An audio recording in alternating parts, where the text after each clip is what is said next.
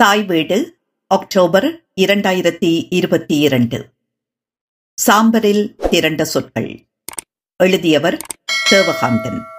வாசிப்பவர் ஆனந்தராணி பாலேந்திரா. அவளது சொல்லால் விழியால் வதைப்பட்ட அந்த நாளிலிருந்து சில தினங்கள் கடந்து போயிருந்தும் அவற்றில் உறைந்திருந்த தீவிரத்தின் அளவில் எதுவித மாற்றத்தையும் சுந்தரம் காண முடியாதவராயிருந்தார். அதிலிருந்து தன் போலவே அவளிலும் அந்த சம்பவம் ஆழ்ந்த பாதிப்பை செய்திருப்பதாய் அவர் யூகம் செய்து கொண்டார்.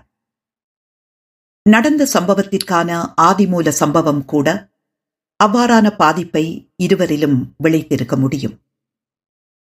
அவள் கண்களில் இன்னும் அந்த நல்லா வேணும் என்ற வஞ்ச மகிழ்ச்சியும் அதன் பின்னணியில் விரிந்திருந்த இளக்காரத்தின் துணிப்பும் அதையே சுட்டி நிற்பதாய் அவர் எண்ணினார். குளிர்காலம் ஒருவாறு முடிவுக்கு வந்துவிட்டிருந்து அவரது நடமாட்டத்தை ஆசுவாசப்படுத்தியது. பனி கொட்டியிருந்த ஒரு நாள் மாலையில் இறுகாத பனி சறுக்காதென நடக்க முயற்சித்து கடைக்கு போய் வரும் வழியில் சறுக்கி விழுந்து போனார். நல்ல வேளையாக நோகிற அளவு அடியேதும் படாமல் தப்பித்துக் கொண்டார். அவர் கடக்கச் சிரமப்படும் கடந்த காலத்தைப் போலவே அங்கே அந்த பனிக்காலமும் அவரை சிரமப்படுத்தியது. எப்படியோ அந்த ஆண்டின் பனிக்காலம் முடிவுக்கு வந்துவிட்டது. இளவேனில் சிவப்பாய் பச்சையாய் தன்னை அடையாளப்படுத்த துவங்கிவிட்டது. முதல் நாள் பின்முற்றம் சென்றிருந்த வேளை பச்சை இலை செறித்த தன் கொடி படர்த்த காட்டு மல்லிகைச் செடி துடித்துக் கொண்டிருப்பதும் கண்டிருந்தார். ஆயினும் அவர் மனம் பூரண நிம்மதியில் இருந்திருக்கவில்லை. அன்று முழுவதும் நானா தேடி வர இல்லையே என மலர் வெடித்திருந்த வார்த்தைகள் ஏனோ மனத்தின் ஞாபக படுக்கையிலிருந்து அடிக்கடி எழுந்து கொண்டிருந்தன. அது விரிக்கக்கூடிய காட்சிகள் ஒரு நீண்ட காலப்பரப்பின் பிரமாண்டம் கொண்டது. அது பவளமாட்சியை அவருக்கு நினைவில் இழுத்து வந்தது. அவரது மன அவலங்களின் காரணஸ்தி அவளாகவாயிருந்தாள்? அவள் மறைந்து போய் இருபது ஆண்டுகளுக்கு மேலாகிறது. அவருடன் அவ்வளவு நெருக்கமாக இருந்த அவளை நினைக்கவும் அவருக்கு அதிகம் பொழுது அங்கே இருந்திருக்கவில்லை. அவர் வாழ்க்கையை தேடியுமல்ல. வாழ்க்கையென்று தான் கருதியதன் பின்னால் ஓடிக்கொண்டிருந்து விட்டார். ஆனால் அண்மை காலமாய் அவருக்கு அவள் நினைப்பு தோன்றியிருப்பினும் அனுசரணை பாங்கில் அது அமைந்திருக்கவில்லை. இப்போது பொழுது இருந்ததோ இல்லையோ அவர் நினைத்தே ஆக வேண்டும். ஏனெனில் அவர் அந்த வலையில் வீழ்ந்து கடந்த நாற்பது ஆண்டுகளாக அடைய வேண்டிய வாழ்வின் சிதிகளை அடைய முடியாமல் தவித்துக் கொண்டிருப்பதான ஏக்கம் ஒன்று அவரிடத்தில் எழுந்திருக்கிறது. அவற்றையெல்லாம் பவளமாட்சியால் தவித்திருக்க முடியும் என்கிறதான எண்ணம் அவர் நினைவில் ஊறிக்கொண்டிருக்கிறது. அந்த திருமண பேச்சின் இறுதி தருணத்தில் எதுவும் பேசாதிருந்தது. அவள் விட்ட பெருங்குறையாக அவருக்கு தோன்றுகிறது. அது அப்படித்தானா? அவர் அவ்வாறு நினைப்பதற்கான ஏதும் இருக்கிறதா? இல்லை. அவள் தாடை இழுத்து நாக்கு உள்வாங்கி நோய்வாய்ப்பட்டிருந்தாள். அவளே அதை தடுக்கவும் நினைத்திருக்கலாம். இயலாது போயிருப்பாள். அந்த கண்கள் ஏதோ சொல்லத்தான் முயற்சித்தன என்பதை அவரே கண்டிருந்தார். அவளால் முடியாதுதான் போயிருக்கும். அப்போதும் தன் இழப்பின் வலிதனை எண்ண அவள் கைகளை அசைத்தாவது கல்யாணத்துக்கான சின்ன மாமாவின் சாதகமான அபிப்பிராய உதிர்ப்பை தவித்திருக்கலாம் என்பதே அவரது நிலைப்பாடாக இருந்தது. ஆனால் எந்தவோர் அபாண்டத்தையும் பாட்டி மீது அவர் திணித்துவிடக்கூடாது. அவள் அவரை கதைகளால் வளர்த்தவள்.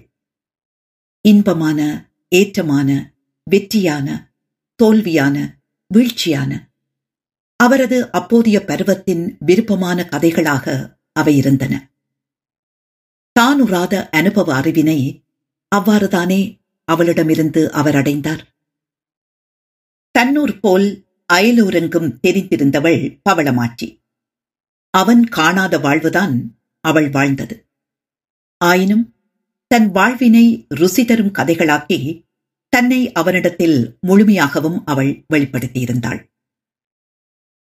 செட்டியில் படுத்து நிலக்கீழ் வீட்டின் கண்ணாடி ஜன்னல் வழி மெல்ல மெல்ல இரவின் காலத்தை கவர்ந்து வரும் இளவேனிலின் மாலை வெளியை பார்த்தபடி கிடந்தவருக்கு நெஞ்சு நகழ்ந்தது. கண் கலங்கியது. அவர் ஒரு காலத்தில் விற்பன்னம் கொண்டிருந்த ஓவியக் கலையின் மூலம் கூட ஒரு வகையில் அவளாகத்தானே இருந்தது.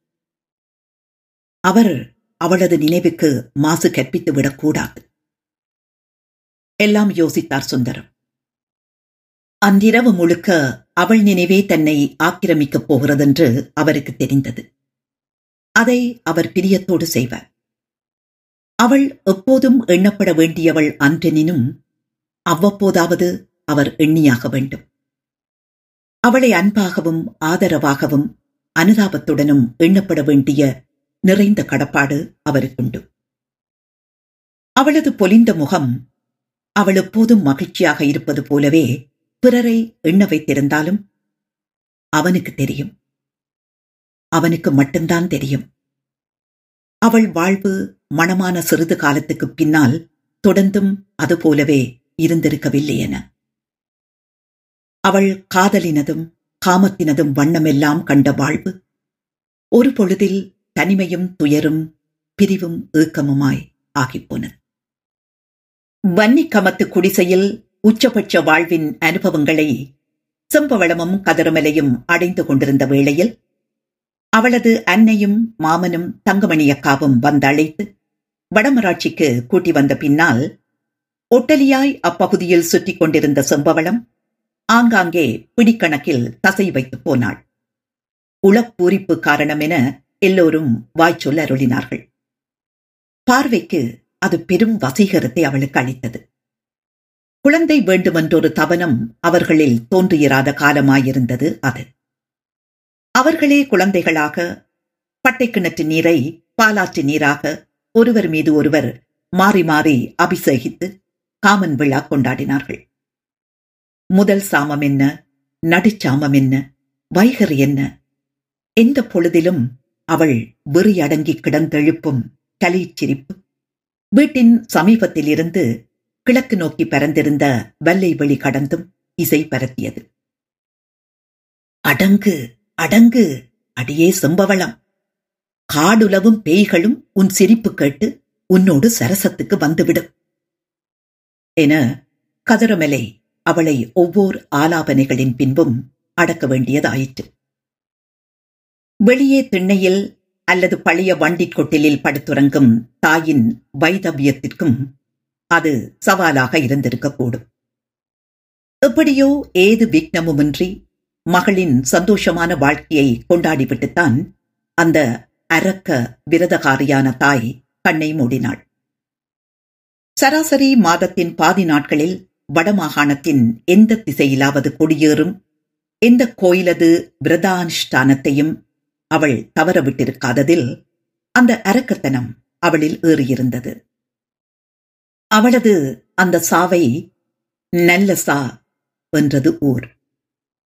தோய்ந்து கண்ணகியம்மன் கோயிலுக்கு போய் வந்து சோறு வடித்து மைசூர் பருப்பின் வாசம் கமகமக்கும் ஒற்றை கரையோடு அம்மனுக்கு படைத்து அதில் கிள்ளி காகத்தின் பங்கு வைத்து அவள் காகாவென கரைந்தழைக்கும் முன்னமே எங்கிருந்தோ தாவி வந்து அவளது படையலை கொத்திவிட்டு காகங்கள் பறந்து போக தான் வந்து சாப்பிட்டுவிட்டு திண்ணையில் சரிந்தவள் பின்னால் எழும்பவில்லை.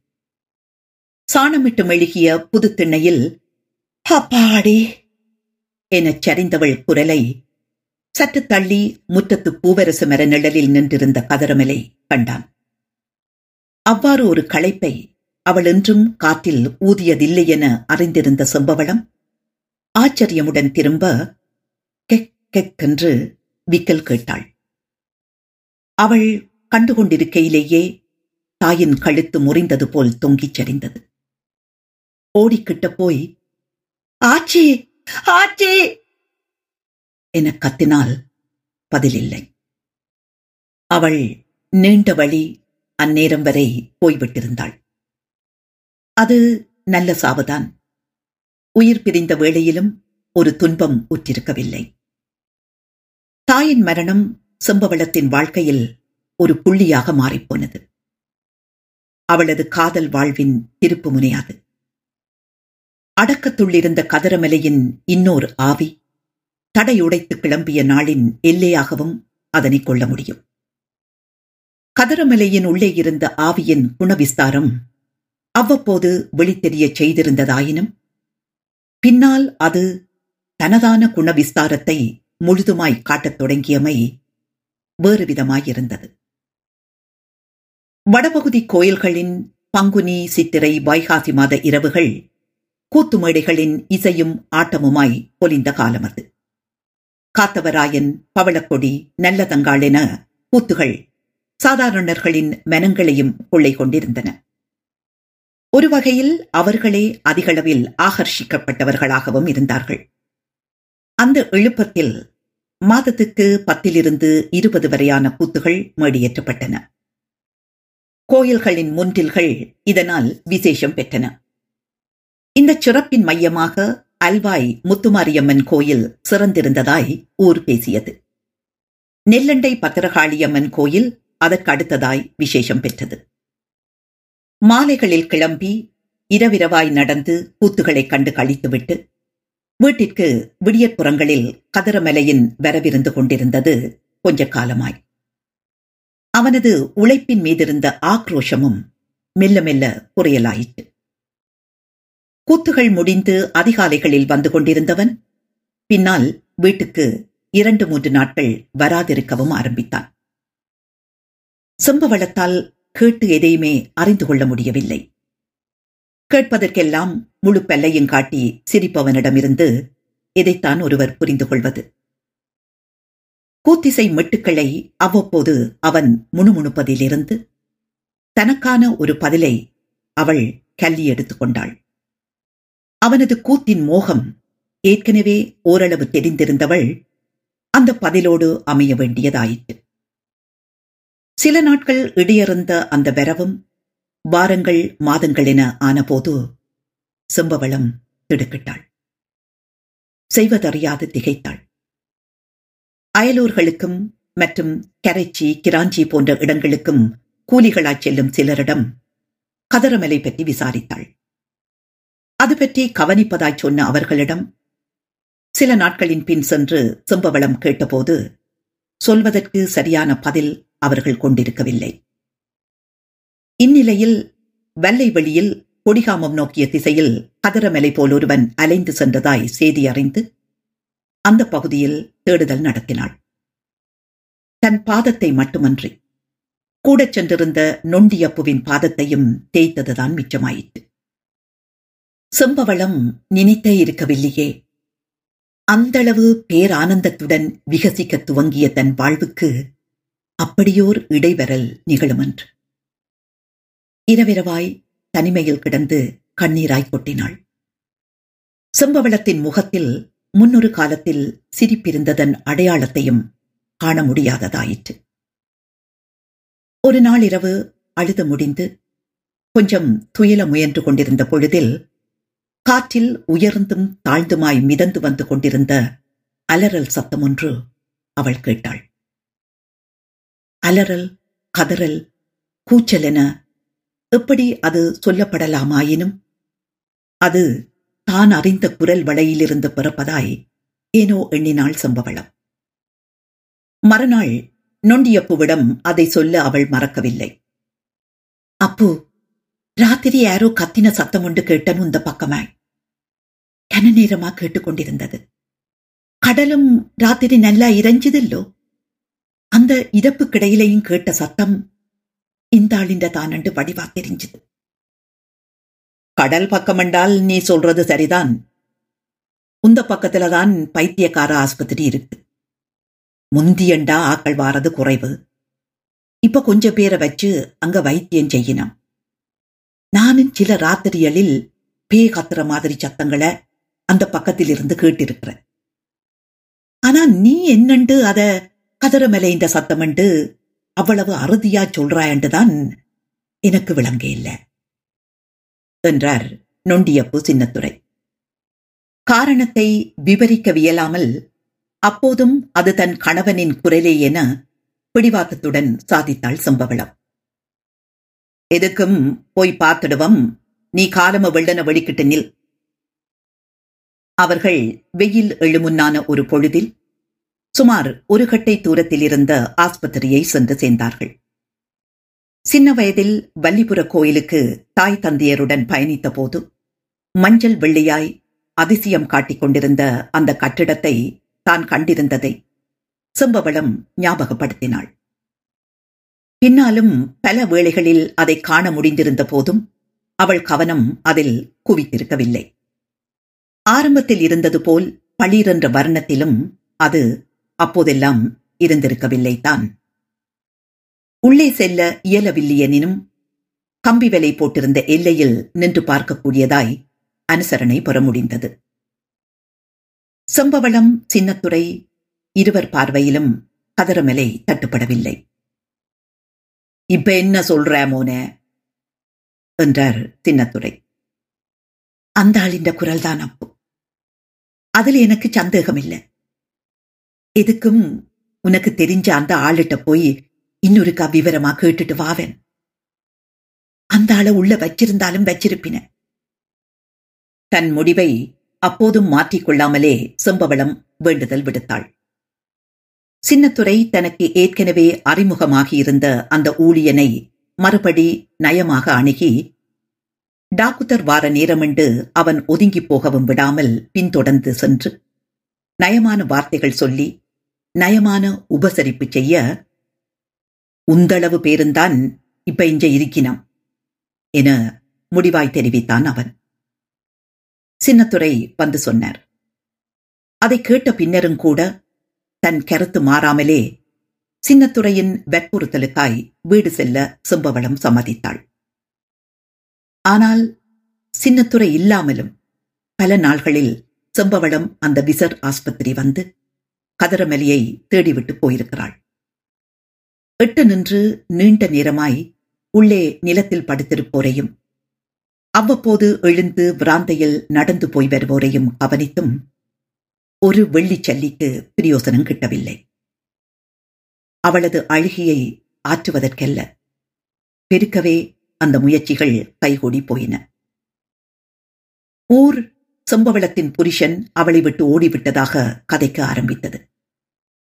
அதற்கு போலியோ நோயில் இளமையிலேயே வலதுகால் ஊனமாகி போன சின்னத்துறை கிழவனை காரணமென சிலராவது கதைத்தார்கள். அவள் மட்டும் அது கேட்டு மனதுக்குள்ளாய் சிரித்து அழுத்துக் கொண்டு விசர் ஆஸ்பத்திரியில் இருந்து எழும் தன் கணவனின் கூச்சல்களை செவிமடுத்தவாறும் கண்ணீராய் கொட்டி தாயை நினைத்தபடியும் காலத்தை கழித்துக் கொண்டிருந்தாள். சில நாள் விட்டு சில நாள் அபூர்வமாய் கேட்ட கதரமலையின் ஈரா கூப்பாடு ஒருபோது துப்புரவாய் அற்றுப்போனது. அப்போது அவள் எண்ணினாள் தன் புருஷன் மீளா உலகு சென்று விட்டான் என. அதைத் தவிர வேறு சாத்தியமான எந்த முடிவை அவளால் எட்டியிருக்க முடியும். சுந்தரம் அவள் சொன்ன கதைகள் மூலமே அவள் வாழ்வு அறிந்தார் தன் கதையென்று தெரிவித்தே அவளும் அக்கதைகளை சொல்லியிருந்தாள். அவள் அழுதழுது சொல்வதை அழுதழுது கொண்டே கேட்டான் நடனமும். தன்னை அளப்பண்ணியதாலும் அந்த கதைகள் அவளின் நிஜமென அவன் நம்பினான். அவளது சோகத்தின் அளவு தெரிந்தவன் அவன். அவள் அழுவதை ஒரு நாள் நிறுத்திவிட்டு சந்நிதி கோயில் போய் வந்தாள். வந்தபோது என்றுமில்லாதவாறு அவளது நெற்றியிலே மூன்று வெண்கோடுகள் பளிரென்று இலங்கிக் கொண்டிருந்தன. அந்த கோலம் அவளில் நீண்ட காலம் நிலைத்திருந்தது அது அவளை தன் சோகத்திலிருந்து மீட்டெடுத்திருப்பினும் அவளது போராட்டம் மேலேதான் ஆரம்பமானது. அதையும் அவள் நடனத்துக்கு சொல்லியிருக்கிறாள். எதிர் நின்ற யுத்தத்தை முகங்கொள்ள முழு தயாராவது போல் முதல் முறையாக வெற்றிலைக்கு கோயிலை காம்பு திருகி எடுத்து வாய்க்குள் திணித்தாள் செம்பவளம். காலின் பெருவிரலிலிருந்து தலைவரை ஒரு கிருகிருப்பு ஏறுவதை அவளால் உணர முடிந்தது. அந்த கிறக்க பொழுதில் நனைந்து முடிய வீட்டுத் திண்ணையில் ஒடுங்கி போயிருந்த சின்னத்துறையிடம் அப்போ கொடிகாம சந்த எந்த நாளிலே என கூடுறது? என கேட்டாள். காரணத்தினை ஊகிக்கவும் இயலாதவர் சிறிது நேரம் அவளையே பார்த்தபடி இருந்துவிட்டு திங்களிலையும் வெள்ளியிலையும் பெருஞ்சந்த என்றார். அச்சா! இன்றைக்கு என்ன நாள் அப்போ? வியாழக்கிழமை எல்லோ அச்சா!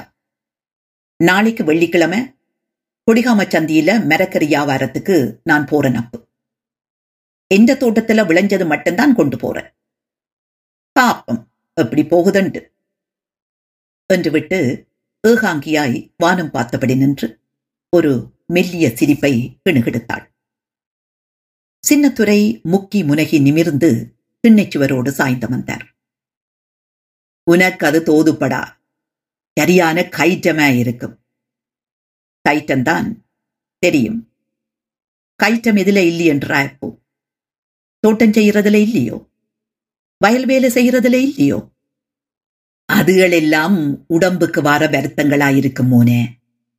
சந்த வியாபாரத்துல உன்ன போல சக மனுஷரால கைட்டம் வரும். அதுவும் உந்த வயசுல வேற வேற விதமா கைட்டம் வரும். கேட்ட செம்பவளம் சிரித்தாள். வேலியோரம் போய் வெற்றிலை துப்பலை உமிழ்ந்தாள். பின் சின்னத்துறையை திரும்பி பார்த்தாள். அந்த மாதிரி கயிற்றங்கள் இப்ப எனக்கு வரையில்லையென்று நினைக்கிறியோ? தாங்கிக் கொண்டுதான் வாரன். சந்த வியாபாரத்தால வாரதையும் தாங்கிட்டா போச்சு. நாளைக்கு நான் கொடியாமம் சந்தைக்கு போறேன். காலம முதல் வேனுக்கு வெளிக்கிடுவேன். நீ குடிநீர் மருந்த குடிக்க மறந்துடாத. குரக்கன் புட்டுத்தான் கொஞ்சம் கிடக்கு. மத்தியான பாட்ட ஒரு மாதிரி சமாளிச்சுக்கொள். நான் திரும்ப எப்படியும் பொழுதுபட்டுடும். சின்னத்துறை எதுவும் பேசவில்லை. சிறிது நேரம் பொறுத்து தனக்குள்ளாய் அங்கலாய்த்தார். கொடியாமன் சந்தைக்கு என்ற காற்றும் போயிருக்குமோ வேண்டும் தெரியாது. இந்த புள்ளை அங்க போய் என்ன செய்ய போகுதோ? அது காதில் விழுந்த செம்பவளத்துக்கு அதன் அர்த்தம் புரிய முகத்தில் துலங்கிக் கொண்டிருந்த மலர்ச்சி மெல்ல மங்கியது. ஆனால் கண்களில் நெறிந்து நின்றிருந்த இமைகளில் தீர்மானம் மாற்றமின்றி நிறைந்திருந்தது. மறுநாள் அதிகாலையில் மந்திகை கொடிகாமம் வீதியில் தட்டிவேனுக்காக ஒரு சாக்கு முட்டவும் ஒரு கடகம் நிறையவும் காய்கறிகளுடன் காத்திருந்த செம்பவளம் கொடிகாம சந்தியடியில் இறங்கி அதுவரை மனத்திலிருந்த வேறு துணிவு நம்பிக்கையெல்லாம் நொடிப்பொழுதில் எரிந்து போனவளாக கூடியிருந்த சந்தையின் பிரமாண்டத்தில் வியத்து விறுவிறுத்து நின்றிருந்தாள். சிறிது நேரத்தில் தனது சமகால வாழ்நிலையை அதற்கு எதிரான தனது பந்தயத்தை மனத்தில் உள்வாங்கி ஏற்கனவே வாயுள் அதக்கியிருந்த வெற்றிலைக்கு மேலும் ஒரு துண்டு கோயிலை காம்பினை திருகி போட்டுக்கொண்டு தன்னிலை சிறிது மீளப் பெற்றாள் சந்தையுள் நுழைந்து வியாபாரத்தை துவக்கினாலும் அனுபவ பாத்தியதையுள்ள பிற வியாபாரிகளின் நேரடி மறைமுக இடைஞ்சல்களால் அன்றைய வியாபாரம் அவளுக்கு படுதோல்வியில் முடிந்தது. அடுத்த திங்கட்கிழமை சின்னத்துறையின் பொச்சரிப்பையும் கவனம் கொள்ளாமல் சந்தையை எதிர்கொள்ள சன்னதி முருகனுக்கு பாற்றம்பு எடுக்கிற நேர்த்தி வைத்துக் கொண்டு போனாள்.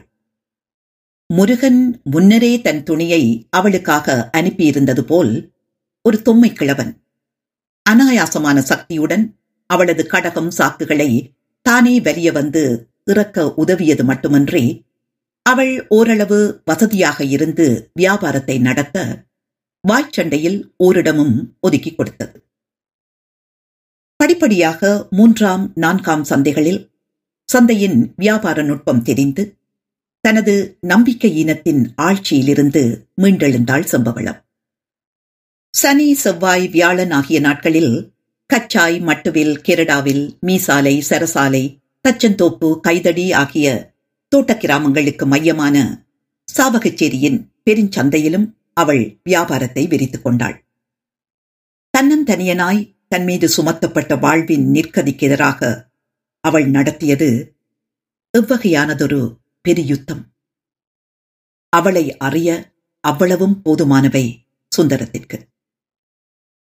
நேரம் சிறிது நகர எல்லா அவசமும் அடங்கி அவர் மனம் ஒரு தெளிவையுட்டது அவள் பற்றி பொல்லாப்பாய் நினைத்ததற்காய் நாணினார் அவர்.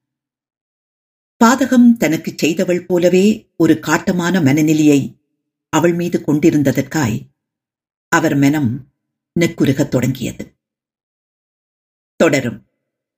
நன்றி.